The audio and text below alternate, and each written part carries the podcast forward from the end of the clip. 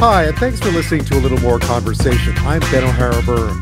Today on International Women's Day, we head to the front lines of the war in Ukraine, where one woman is braving Russian shelling to document the destruction of the country's second largest city, Kharkiv, and the attacks on civilians. A way, she says, to counter Russian disinformation and to show the outside world what is really happening to her hometown. With the entry of the second candidate today, Ontario MP Leslyn Lewis, we take a look at the race for the Conservative Party leadership. Who can win, and how can they unite the party? But first, with inflation at its highest in decades and the war in Ukraine driving up prices even further, we get advice from financial expert Melissa Leong, author of Happy Go Money, Spend Smart, Save Right, and Enjoy Life. Well, as if the cost of food, gas, and lodging wasn't already making things tough for a lot of people. The war in Ukraine, of course, is now driving up prices of some stuff even further. We all know about gas prices. Here's analyst Patrick De Haan. The primary driver for this is the Russia invasion of Ukraine and the corresponding sanctions that the U.S. has put on Russia. Now, let's not confuse the terror of being in a war zone, and we've covered that a lot on this show over the last 12 days or so, with having to pay a little more to fill up. But still, we're the lucky ones here. But for many families, we know that making ends meet really isn't getting e- any easier. We've talked about rising food prices, the rising cost of housing. Everyone knows about that, uh, as well now as the rising cost of food and other food items. So, what's next? Well, general food inflation in January was about 6.5%. That's huge. And the next item to jump up in price could be staples such as bread, other baked goods, pasta, anything involving wheat. You may know why. Ukraine is one of the biggest wheat suppliers in the world. So, prices are climbing to their highest in more than a decade, almost double what they were a year ago. Here's Stuart Smith. Wheat futures have, have gone up significantly, and certainly in the past uh, few days or week.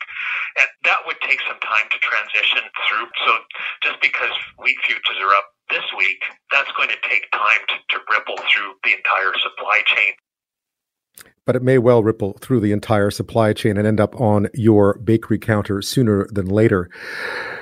So, with supply chains already stretched, inflation at the highest in a long time, and prices of everyday purchases rising even further, it is more important than ever to spend wisely, avoid debt, and just be careful. So, we figured tonight what better way to tackle that than with the help of a financial expert and journalist, Melissa Leong, author of Happy Go Money, Spend Smart, Save Right, and Enjoy Life. And she joins me tonight from Toronto. Melissa Leong, thank you so much for joining us this evening. Thank you, Ben. I appreciate it. I guess, I mean, just to start with the obvious, uh, I think we're all noticing the cost of just about everything jumping. Um, you often talk about financial winter in a different context, but it really feels like a financial winter for everyone this year. Absolutely. I mean, we are also coming out of a very strange, to say the least, two years where, you know, we were all in the same storm, but we were floating in different kinds of boats. So some of us perhaps saw more disposable income because there was less to spend money on and maybe you were saving on on childcare and vacations and whatnot. Uh, but there were obviously other people who found themselves with lost jobs lost opportunities um, and were very were very much struggling. Uh, and you're going to see those inequities even further depending on um, you know uh, lines of race um, uh, whether you are a newcomer and those kinds of inequities that exist. So, yeah, it's been tough, and been tough. we are headed into another uh, another storm in uh, 2022 that perhaps we weren't expecting. But that's not to say. I mean, I right. I try to keep positive. That's not to say that we For can't sure. find a way and that's of course why we brought you here too. I mean, and why I wanted to speak to you because Happy Go Money, of course, is going to be the theme here eventually. Uh, yes, I'm here for you, Ben, and your listeners. Thank you, Melissa. Uh, what have you noticed? I mean, for me, really, what I notice now is just you know grocery shopping specifically fewer things on sale mm-hmm. everything's kind of expensive uh, what have you been spotting with your with your financial expert eyes on well even in my own life my grocery store bill uh, was shocking this weekend. And my husband just, he, he, just looked at the bill and said, What did you buy? And yeah. I told him nothing really new. A lot of our, the, a lot of things that we normally buy have gone up in, in price. Like, and that is, I think, something that a lot of Canadians are experiencing. Gas, obviously, uh, as well as I got an email just this morning uh, alerting me to the fact that my variable rate mortgage is rising. So my payment oh. will be oh. a little bit higher. So now you're feeling it across a number of fronts. And not to mention that your brain does not operate optimally under stress. And the last two years, everything that's been going on in 2022, there is no shortage of stress that we are experiencing. And it actually muddies our ability to process complex information, which we need when we are making financial decisions. And so on top of rising costs and everything else that is going on, you have this mental load that is also making it more challenging to deal with any kind of financial issues. It's overwhelming. It can be overwhelming. That's right, because you have two boys, right? You have a family, and and and obviously everything's getting getting that much more expensive across the board. Um, yes. What are some of well, the? Yes. Sorry, go the, ahead. The, the and they, I don't know, they're bottomless pits. They just nonstop eating. I just can't. There's a two year old. He eats nothing but carbs, and uh, he's uh, hungry again every five minutes. So yes, you, you got to feed them. So looking across that and understanding that that everyone is now sort of facing something where they may have managed to avoid higher costs on certain things like say you decided to no longer drive to work and you commute but all of a sudden the price of groceries go up or you've kind of cut back on a lot of stuff but you still need your car to get from the burbs to, to your office mm-hmm. for instance. Maybe you're going back to work. Um, what are you recommending now for people who are really finding it tough to try to make ends meet with the price of everything around them going up I think you can feel overwhelmed when there is a lot of change happening. And I think in this situation, the best thing that you can do, the best thing that anyone can do during this time, even if you've done it, you know, in the previous year, is to take stock this is getting extreme clarity on your situation. So if you haven't done, I'm not going to say the B word because that's not what it is. You're not trying to nickel and dime yourself by creating a budget. You're just under trying to understand what is happening with your finances, seeing how much money is coming in and exactly how much is going out and to where. So you're just going to download your bank statements over the last few months. And if you see a rise in certain categories, what that's going to mean is you're going to have to look at other categories and see where there is wiggle room. I know sometimes I say that and people say, I am living paycheck to paycheck. I don't know where I'm going to find this, this wiggle room. But, um, personal finance is, is personal, but there's a finite amount of money. You have to try to find a way to make it work without going into more debt, given that the cost to borrow is going just to continue to rise over the next little while. Um, and so once you understand that, then you can get ruthless with your pen because I'm old school. I use a pen and a paper when I still do my budgets. And you go yeah. line by line and you see where you can cut. You see what you can um, allocate to something else as well. I would call all of your service providers in the next month and see if you can get better deals. You know, if you don't ask, you don't get. Yeah, tell me a bit about that because I realize now what's happened, and I, I, think this is true for for everybody, is that even the cost of what you would normally do has gone up. So when you, even if you do things, even if you're just sticking to the bare minimum, you're still spending a lot more than you were before, and it can be a bit shocking at the end of the month that you have a lot, you have quite a bit less money, even though you haven't done anything significant. Um, so you think service providers would be one place you could really start to. Uh, it's so easy just to ignore it. it. Comes in every month, you pay it, goes away. But uh, those are your fixed costs. Uh, yes, yeah. absolutely, Ben. I mean, I think people think, well, I guess I can cut this, you know, the this subscription that I had forgotten about. I mean, that's an easy. Uh, it's an easy removal of an item on your budget, but we have to revisit our fixed costs as well. Like I, like you said, just going back to these things that you normally pay and calling your insurance company and saying, you know, my car is sitting in the driveway. I'm not driving anywhere because I'm working from home. Can you cut me a deal? I did that at the beginning of the pandemic and they did lower, my premiums, which was helpful. Um, or seeing if there is something better suited to your cell phone plan, given that you are, maybe you are also working from home and less, uh, you need less, um, data for your phone, for your mobile. You don't, maybe you don't need 30 voicemail spots for your mom to call you and leave you 29 messages. You know, you're just trying to find any way to get something that's a little bit, um, a little bit lower and then you're going to allocate the difference to something else. And every little bit counts. And you don't have to think of this as, oh man, I'm cutting this from my life forever. It can just be a for a short period of time. So, you know, I have, I have some of my friends who've decided to uh, forego a car um, and try to share one with their with their partner. I have friends who are trying to find more creative ways to carpool, more more um, flexible ways to perhaps if they go and visit a family member, uh, you know, visiting my in-laws or something like that. One of my friends said that they are going to try to Airbnb their house on the weekend, something, anything to try to make up for uh, uh, money that they think they're going to be losing that they know is important for their life goals. I'm back with financial expert and journalist Melissa Leong, author of Happy Go Money, Spend Smart, Save Right, and Enjoy Life. We've been looking at ways to tackle this sudden rise in the cost of just about everything. We've talked a bit about taking stock of what you're spending, what's coming in, what's going out. Calling your service provider is a very good idea because it's easy just to let those things go, pay them every month, but there could be savings there. Um, Melissa, I want to ask you, and you mentioned this earlier. I mean, debt, of course, um, with interest rates rising, is an even worse trap now than it may have been before. So that would be to avoid, obviously, at all costs. It goes without saying. Well, I think people underestimate how terrible debt makes them feel. You know, in a in a long list of life's most stressful events in this survey, there's 56 of life's most stressful events. Getting into debt beyond means of repayment was more stressful than a period of homelessness, more stressful than your spouse cheating on you, more stressful than issues with your boss. It actually ranked number five. So if you want to reduce stress in your life, if you want to be happier, then yes, tackling your debt, especially as interest rates are are promised to rise as, as expected in the next little while, uh, it's uh that's a worthwhile cause to devote your your efforts to. It sometimes can feel like a like a bottomless pit, though. How do you start, even these days, with affordability such an issue? How do you start to climb out?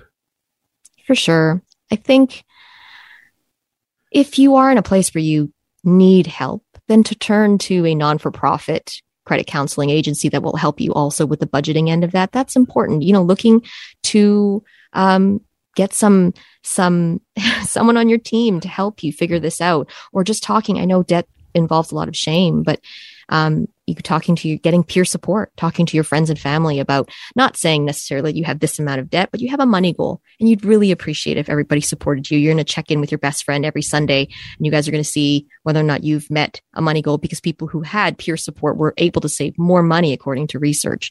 And, you know, it can be overwhelming when it comes to debt because you may have a list. You may have more than one debt, many debts.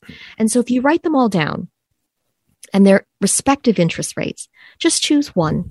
That actually, according to research, has shown to be more motivating. And when it comes to debt repayment, yes, of course, money is about math, but it really is about emotion. And so you have to find the thing that's going to motivate you most. So if you choose one, whether that's one with the highest interest rate or the smallest balance and pick it off, you know, if you just devote everything you can, free money, anything that you can find to this debt and you pay that off, then any money that you were servicing that debt gets rolled in to pay for the next one and so on and so on. That's it's how you gain momentum. And you know, I mentioned the word free money. Where do you find this magical free thing, Melissa?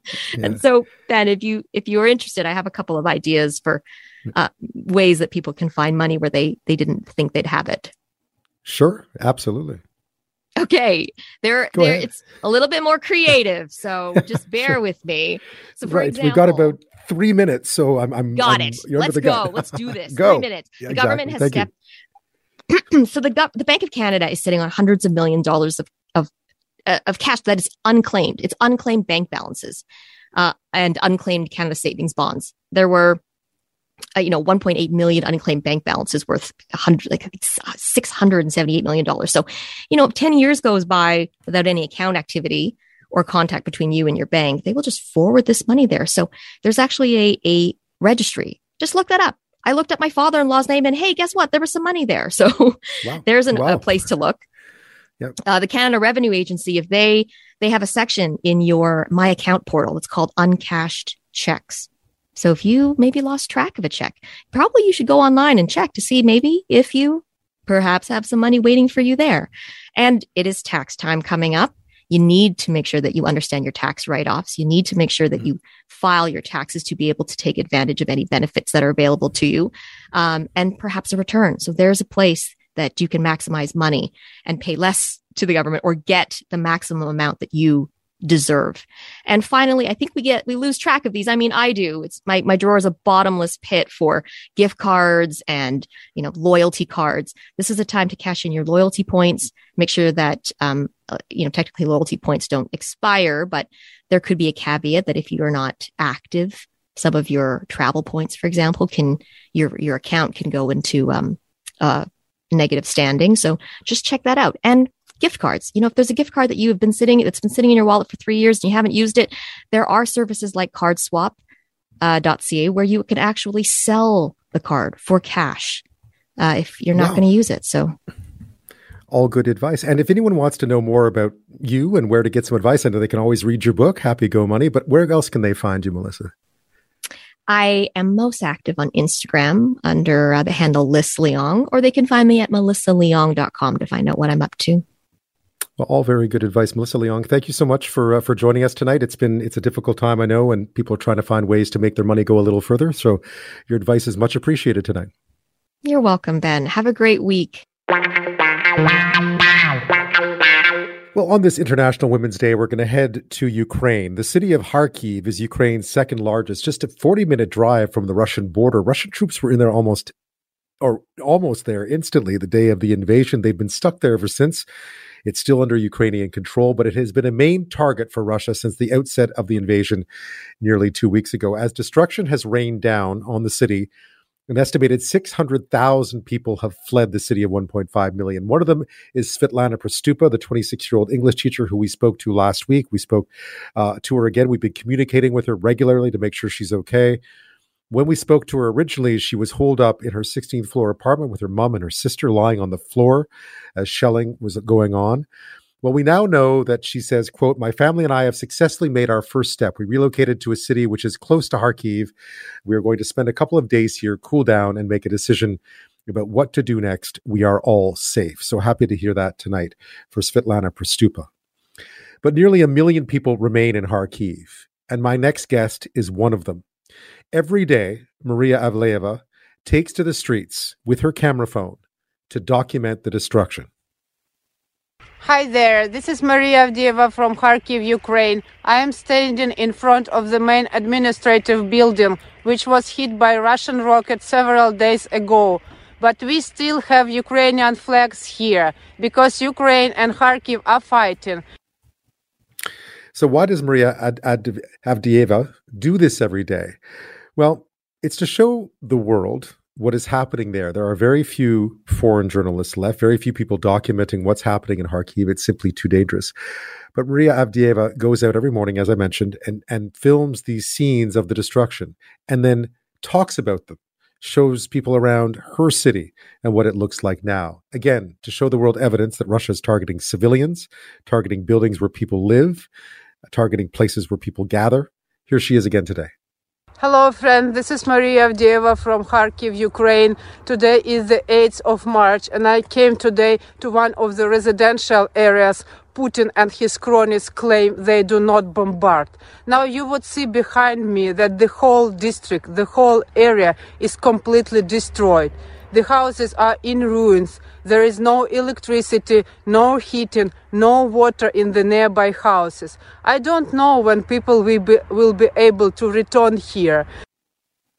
Well, we just had to find out more about Maria and why she does what she does. So, joining me now from Kharkiv is Maria Avdeeva, founder and research director at the European Expert Association, a disinformation expert on Russia, and of course, these days, a Kharkiv resident. Maria, thank you so much for being here. Thank you for having me. It's a great pleasure. Tell me a bit about we're seeing so many images from Kharkiv, including the ones that you've been sharing online. What is the what is the current situation there now as far as the, the attacks are concerned and the destruction?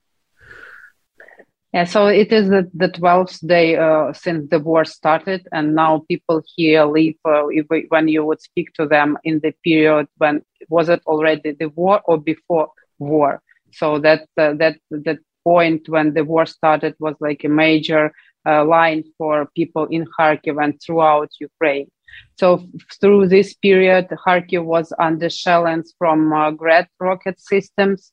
And then also, uh, uh, probably five days ago, uh, the bombardment of the residential area started.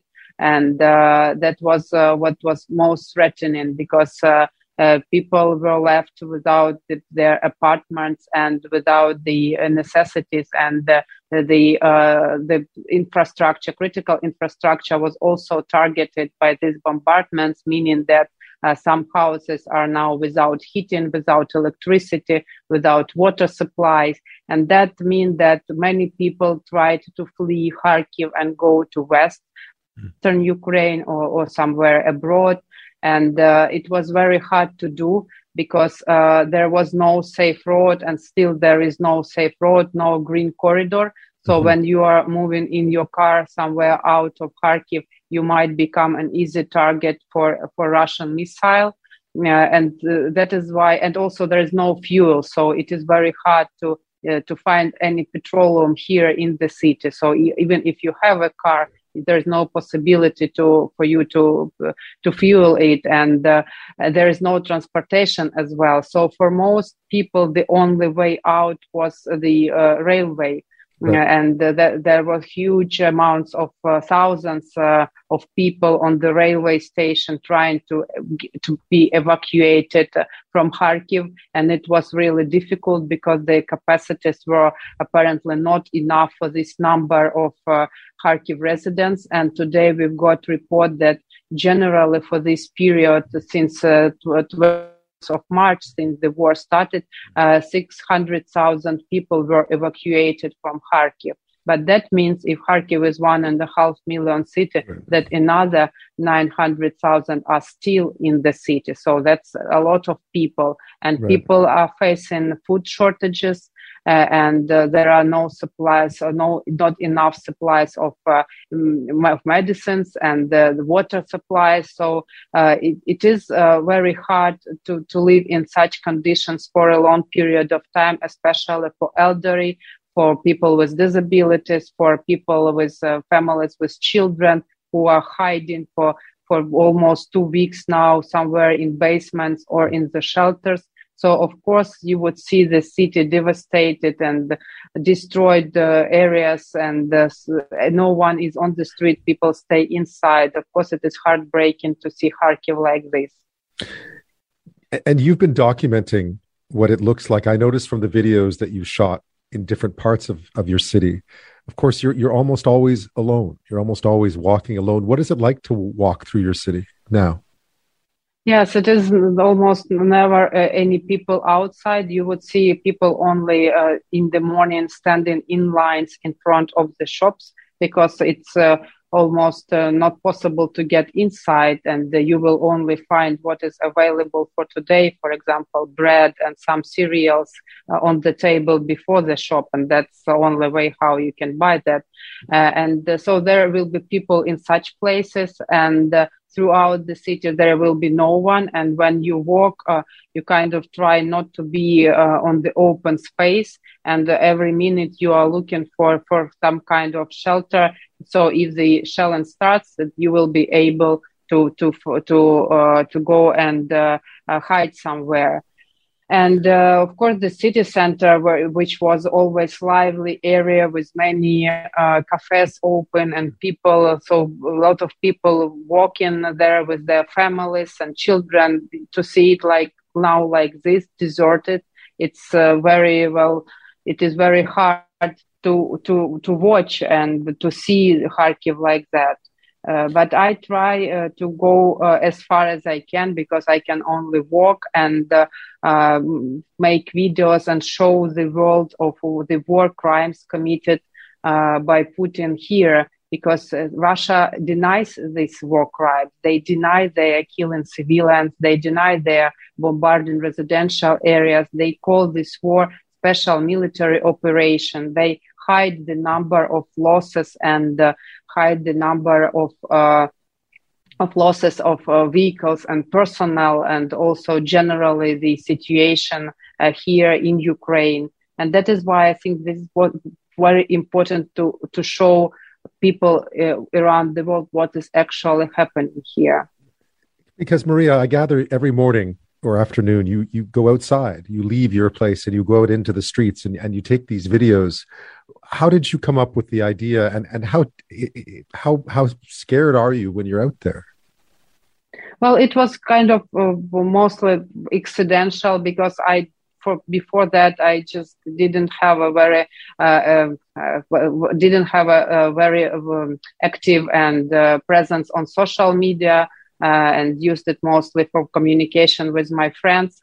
But then, uh, when I am researching Russian disinformation, and at the very moment the war started, I saw that a huge wave of disinformation spreading not only in Russian sources, but Russia tries to spread this kind of messages throughout international media, claiming that uh, this is uh, not a, uh, this is uh, some kind of conflict. It's not a war. They are not bombarding anyone, and uh, uh, they are not destroying the buildings, only hitting military military equipment and military facilities. And this is complete lies. And the only way to show that someone is lying is to show the evidence the, the concrete uh, videos and footages of what is really happening.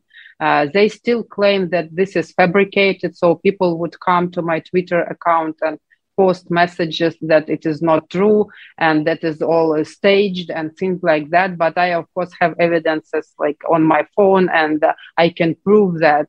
And uh, for any, you know, forensics uh, expert will say that these are that these are real videos uh, and I, we need to collect as many uh, as many videos as possible. And I want to also to create initiative to ask people to send them special like account where they will be uh, held because we will need them afterward. There is already a, uh, a case in Hague on, on the war crimes committed by Russia. And I really want to see those who, who did this those who gave orders for these uh, bombardments of uh, civilians and residential areas to sit in the court and to be punished for what they have done in Ukraine.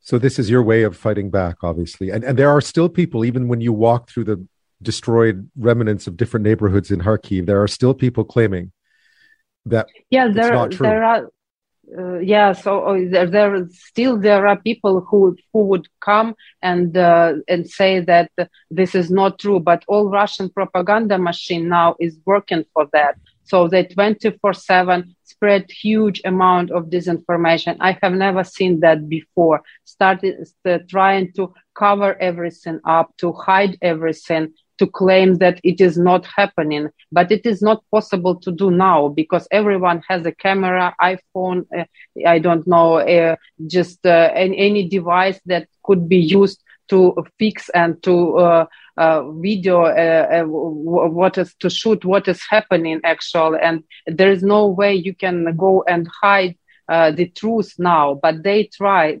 I'm speaking with Maria Avdeeva, founder and researcher of the European Expert Association, a disinformation expert, and a Kharkiv resident right now, documenting the destruction of her city by Russian shelling, including of civilian areas. Uh, right after this, I wanted to ask you, Maria, more about uh, about what lies ahead, how long you will stay, um, and how important fighting back Putin is for the rest of the world. Because you've talked about this a lot. We'll be back with that in just a bit. I'm back with Maria Avdeeva, founder and researcher of the European Expert Association, a disinformation expert, a long student of Russian disinformation, and right now a Kharkiv resident documenting, because there are so few people there right now, so few foreign journalists there as well, documenting for the rest of the world what's happened to her city uh, and telling me that, of course, even though she walks around her city each day taking these images of the destruction, she's still getting uh, people on her social media accusing her of lying um, and how important it is to use information as a weapon to make sure that Russia is held to account for what's happened there. What will you, I mean, how different is it? How long can the city sustain itself now with 900,000 people there and supplies in increasingly uh, short availability? It is hard to, to say exactly because we have an example of Mariupol, uh, another Ukrainian city, which is surrounded completely by Russian troops. And the situation there is just critical because uh, uh, Russia blockades the city. There is no possibility to leave it, and people are stuck inside. And there are no supplies of anything. And the mayor of uh, Mariupol asks all the time for, for any kind of green corridor. But Russia, every day they uh, would say that, yes, we are we are doing this, but then the shelling continues, the bombardment continues, and people cannot leave Mariupol. So uh, I think that the Russian plan might be the same here as well. So what they will try to do is they will try to encircle the city and uh, like blockade it from all all all the uh, all the parts, but uh, Kharkiv is much more larger than Mariupol, and uh, uh, I suppose that it is it will be difficult. And also, Ukrainian military are fighting back very effectively. There's sanctions coming in today. The U.S. announced they're they're boycotting Russian oil exports or imports rather. You're hearing lots of good words. You're seeing sanctions, but that doesn't really help you right away on the, where you are, does it?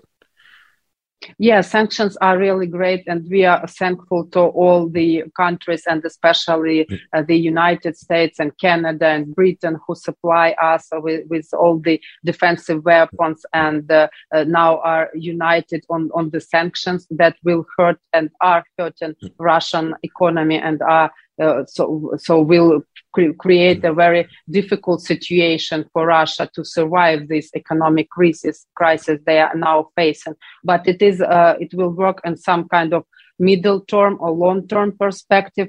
And for for now, it doesn't stop Russia from from bombarding Ukraine and uh, from uh, targeting Ukrainian cities, and that is why what Ukraine asks now is to close the sky above Ukraine. It means that uh, the, the, the sky will be closed and Russia won't be able to use air fighters uh, in in Ukrainian uh, air, air, sky. So that is very important. But uh, uh, I I think that I we have heard today good news in this uh, in this direction as well so that possibly it will be not uh, throughout Ukraine, but there will be some areas where there they will be guaranteed uh, uh, that the um, uh, the safety of the sky will be uh, supported by uh, by our partners and allies.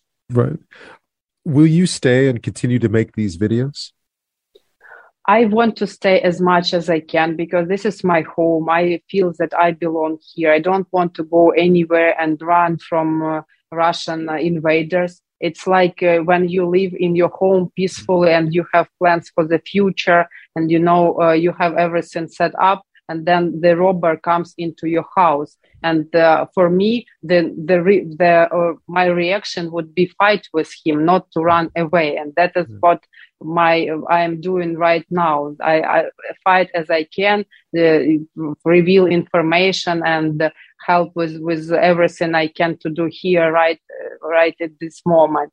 But then, of course, I I completely understand that at some point living in the city might become uh, impossible because, for example, if there will be no heating or no electricity and uh, there the only possibility will be hiding in the basement, then of course, it, well, at some moment uh, I will probably need to relocate somewhere. But generally, I do not want to leave Ukraine in these difficult times because we see President Zelensky, you know, in Bankova Street in his office every evening. He is not going out of Kiev, but and, and Kiev is also under constant bombardments and under shellings. And many other Ukrainians are still here protecting and defending their homes because it is what we feel we need to do now. Maria Avdeeva, thank you so much for your videos, for keeping the rest of the world informed of what was happening in your city, and stay safe. Thank you.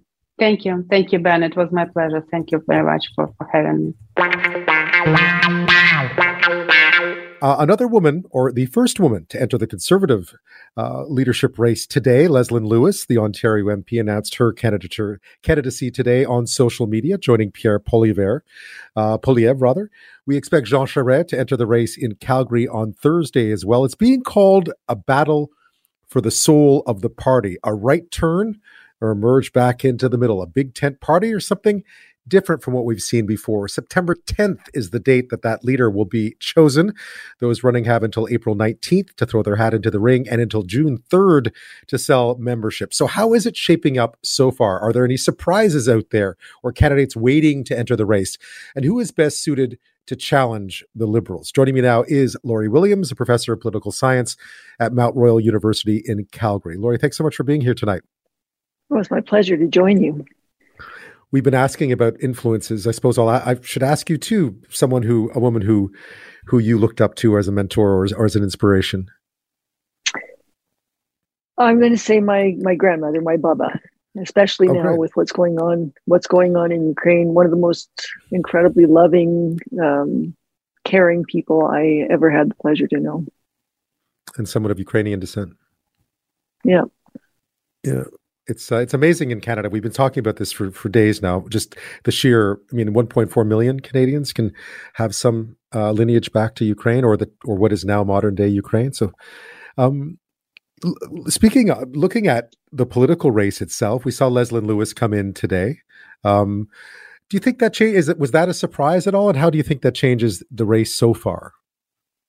Well, no, it wasn't a surprise. Leslyn Lewis. Uh, basically came from obscurity to to uh, rank third in the conservative race in uh, in 2020. Um, uh, she hasn't been, I, I would say, a prominent voice in terms of what's going on in national politics, but but certainly is a an important voice in the party.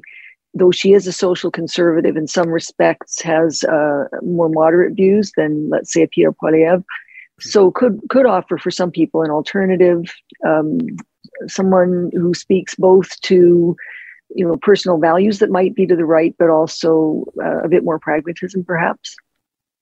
I was speaking with tasha kheiriddin uh, just before this who announced that she was not running uh, yesterday after pondering that for several weeks and instead backed jean charest what do you make of Jean Charest's candidacy? I know. I mean, I grew up in Quebec. I was a bit. I was honestly a bit surprised uh, that he would be seen sort of as that uniting figure on the right. But who knows?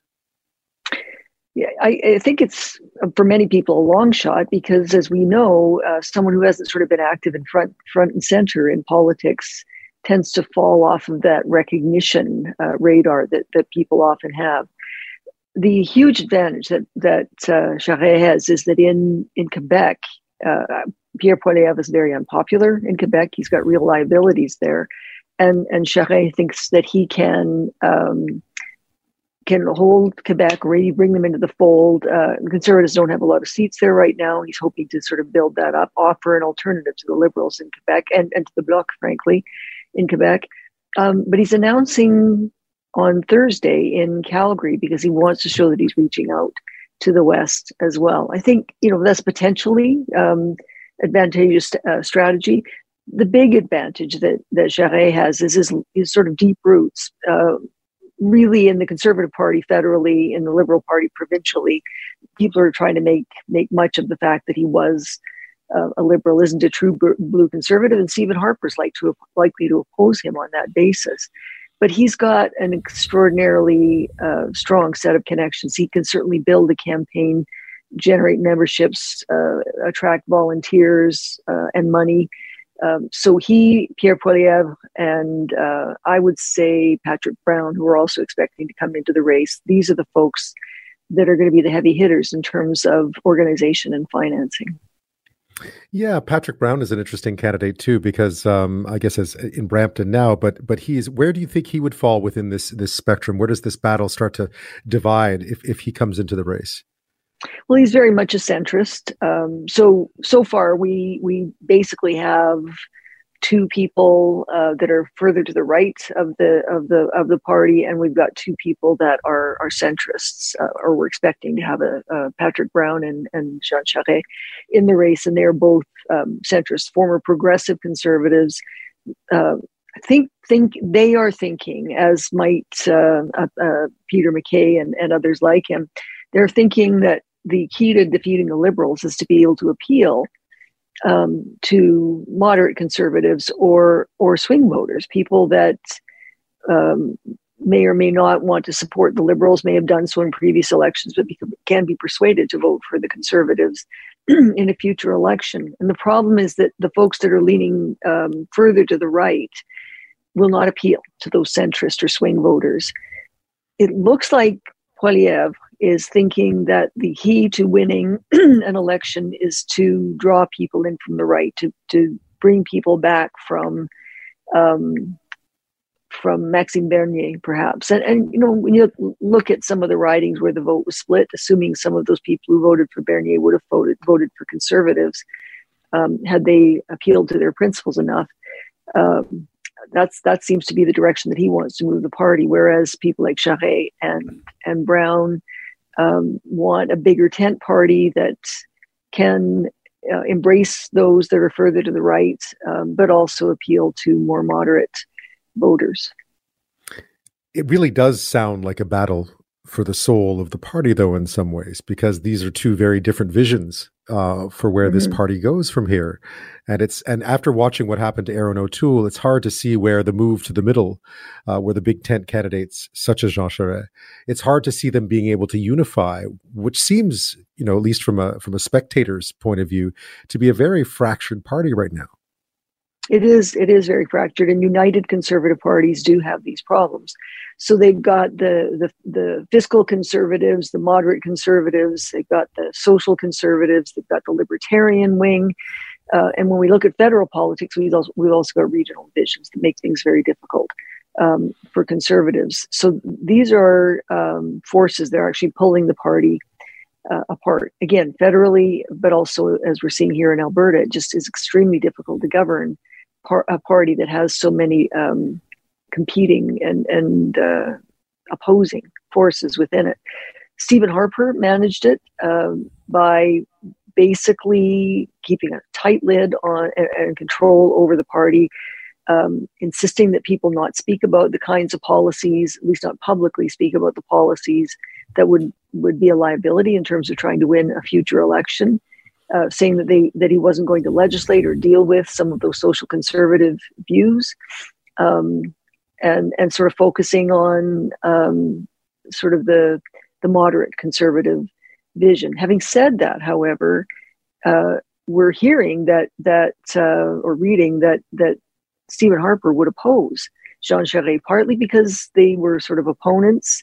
Um, mm-hmm. when Stephen Harper was was prime minister, uh, Charest made no secret of his disdain and criticized him publicly regu- regularly. And, and Stephen Harper wants a true conservative to be elected.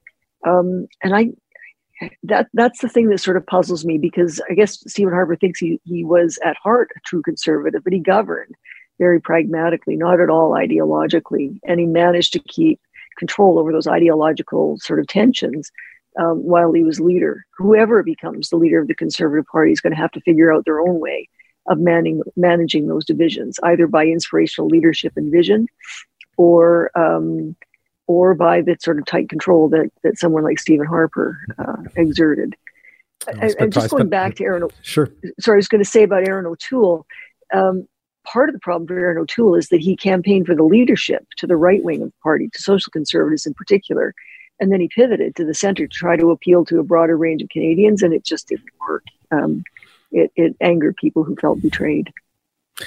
I was going to say people hold. I remember my time in Ottawa. People hold long grudges in politics. So I'm sure Stephen Harper remembers very well what Jean Charest said about him back when. Um, mm-hmm. I, I, guess the other big question is who runs for the Liberals, and if if this is all about you know I'm not Justin Trudeau, and suddenly someone like Pierre Poilievre finds themselves facing somebody different. The whole mm-hmm. tactic, because really what you're hearing now is, you know, I'm not Justin Trudeau seems to be kind of the the main rallying point for at least one section of the Conservative Party. Yeah, um, it's hard to know exactly who'd be the, the successor in the Liberal Party, but I think a lot of eyes have been on Chrystia Freeland for a long time, and for very good reason. Um, she has led a number of very complicated files since coming into government. She negotiated a new trade deal with uh, the United States and Mexico against a very hostile U.S. Uh, and protectionist U.S. government. Managed to campaign quite effectively, or to lead a campaign quite effectively um, to to preserve much of what was in the original uh, free trade agreement, make some sort of gains for Canada and not lose too much, which was probably the best that can be managed there. Um, she worked in intergovernmental affairs quite effectively, uh, and now both as finance minister and some of the things that she's accomplished as finance minister, but particular, particularly her um, her leadership, frankly, in this this horrific uh, set of issues in Ukraine. Um, it you know she's a she's written both as a journalist and as as a book author about the international financial system. She is not allowed to go into Russia because she's seen as such a, a threat there and um, appears to have been influential. I don't know how influential, but appears to have been a significant influence in in uh, some of the un- the united sort of uh, sanctions uh, and restrictions placed on Russia currently. Um, her the respect that she enjoys, her her uh, focus, her intelligence, her, her determination, um, and and sort of the the the persistence and getting things accomplished with a good sort of plan and strategy in place and not deviating from that, that's earned her a lot of respect. And um, you know, she may not be the most charismatic of leaders. I don't know how well she'd do in a in a national campaign just based on her her political persona, as compared with with Justin Trudeau. But she's uh, she's got a really good record to run on. Well, a big announcement from the White House today, not an unexpected one. The U.S. is initiating a full ban on Russian oil and gas and energy imports. U.S. President Joe Biden says, of course, that will affect American daily life. Gas prices there are obviously going up as fast as they are here. At the same time, Alberta's Premier Jason Kenney was in Texas today making a pitch for Canadian oil to make up for that difference. Um, Lori Williams is here, professor of political science at Mount Royal University in Calgary. I'm just wondering, from your perspective, it feels like the energy issue has got gotten right back into the eye of the political storm now. That this is now going to be a very hot topic in the next year and a half or so. I think you're right in a lot of ways. Um, first of all, uh, uh obviously, um, the whole idea of production and transportation of oil is going to be front and center again. Um, the, the reality is that if Europe re- even decreases its imports from from uh, Russia, the price of oil is likely to, to increase uh, around the world unless unless other suppliers can ramp up production sufficiently to, to balance that out, and and that doesn't look like it's it's uh, short on the horizon. Um, I think there are there are still going to be uh, significant concerns around just managing environmental concerns, reducing um, emissions, um, you know, taking those environmental uh, concerns seriously and, and generating investment for the long term with that sort of balance between energy and the environment. So, so we're seeing Jason Kenney right now saying, well, you know, if we if we build Keystone, we can we can um, you know make up for some of the lost supply from from Russia. But the reality is that it's not the pipeline that's the problem; it's the production. Um, we're hearing that that you know with uh, enough lead time, and it's going to take time. Uh, Canada, or at least Alberta, could bo- boost its production um, as much as 200,000 to 400,000 barrels a day. But that still leaves uh, a shortfall of somewhere between 272 and 472,000 uh, barrels short per day um, into into the U.S uh, if we want to get more oil to the United States and do so on a short term basis, Keystone isn't going to be the solution to that. It'll have to be uh, either Line Three or or uh, oil by rail. And um, I see. Um, go ahead. Sorry, Lori, I, I cut you off. Go ahead. I was just going to say that there's also uh, a lot of questions being raised about the energy environment balance in Alberta. Uh, you know, Jason Kenney likes to talk about ethical oil compared with the the dictatorships in other countries that are being looked to. But we've got a kind of oil that raises, as we know, significant environmental concerns. And uh, although many of the oil and energy companies are, are, are sort of striking that balance more effectively, it's not something that Jason Kenney spent a lot of time highlighting. And as we know, he's been in a bit of a combative relationship with environmentalists.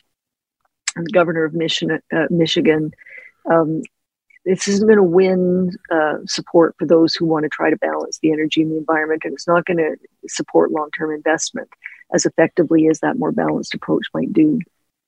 Yeah, I have about a minute left here. I did notice that TC Energy said today that they would not uh, would not reopen the Keystone XL pipeline project, even if there is political pressure to do so. Um, in 30 seconds, I guess just I guess what we're really going to need to see in the next conservative leader as well is some sort of balance that pleases both people who are in favor of you know ex- increasing uh, the amount of energy that we export, but also at the same time recognizes that there is a climate crisis. Yeah, and, I, and that's going to be one of the challenges. And I, th- I see this for Poilievre as well. He's criticizing Jean Charest for uh, for supporting the carbon tax. There's got to be something in the conservative platform to address environmental issues because many voters cited the number one reason for not voting for the liberal for the conservatives rather was that they didn't have a credible climate plan. Um, so I don't know what they're going to do about that, but the leader is, is going to have to address that effectively if they want to win the next election. Lori Williams, thank you so much for your time tonight. I appreciate it. Well, thank you, Ben. It was a pleasure.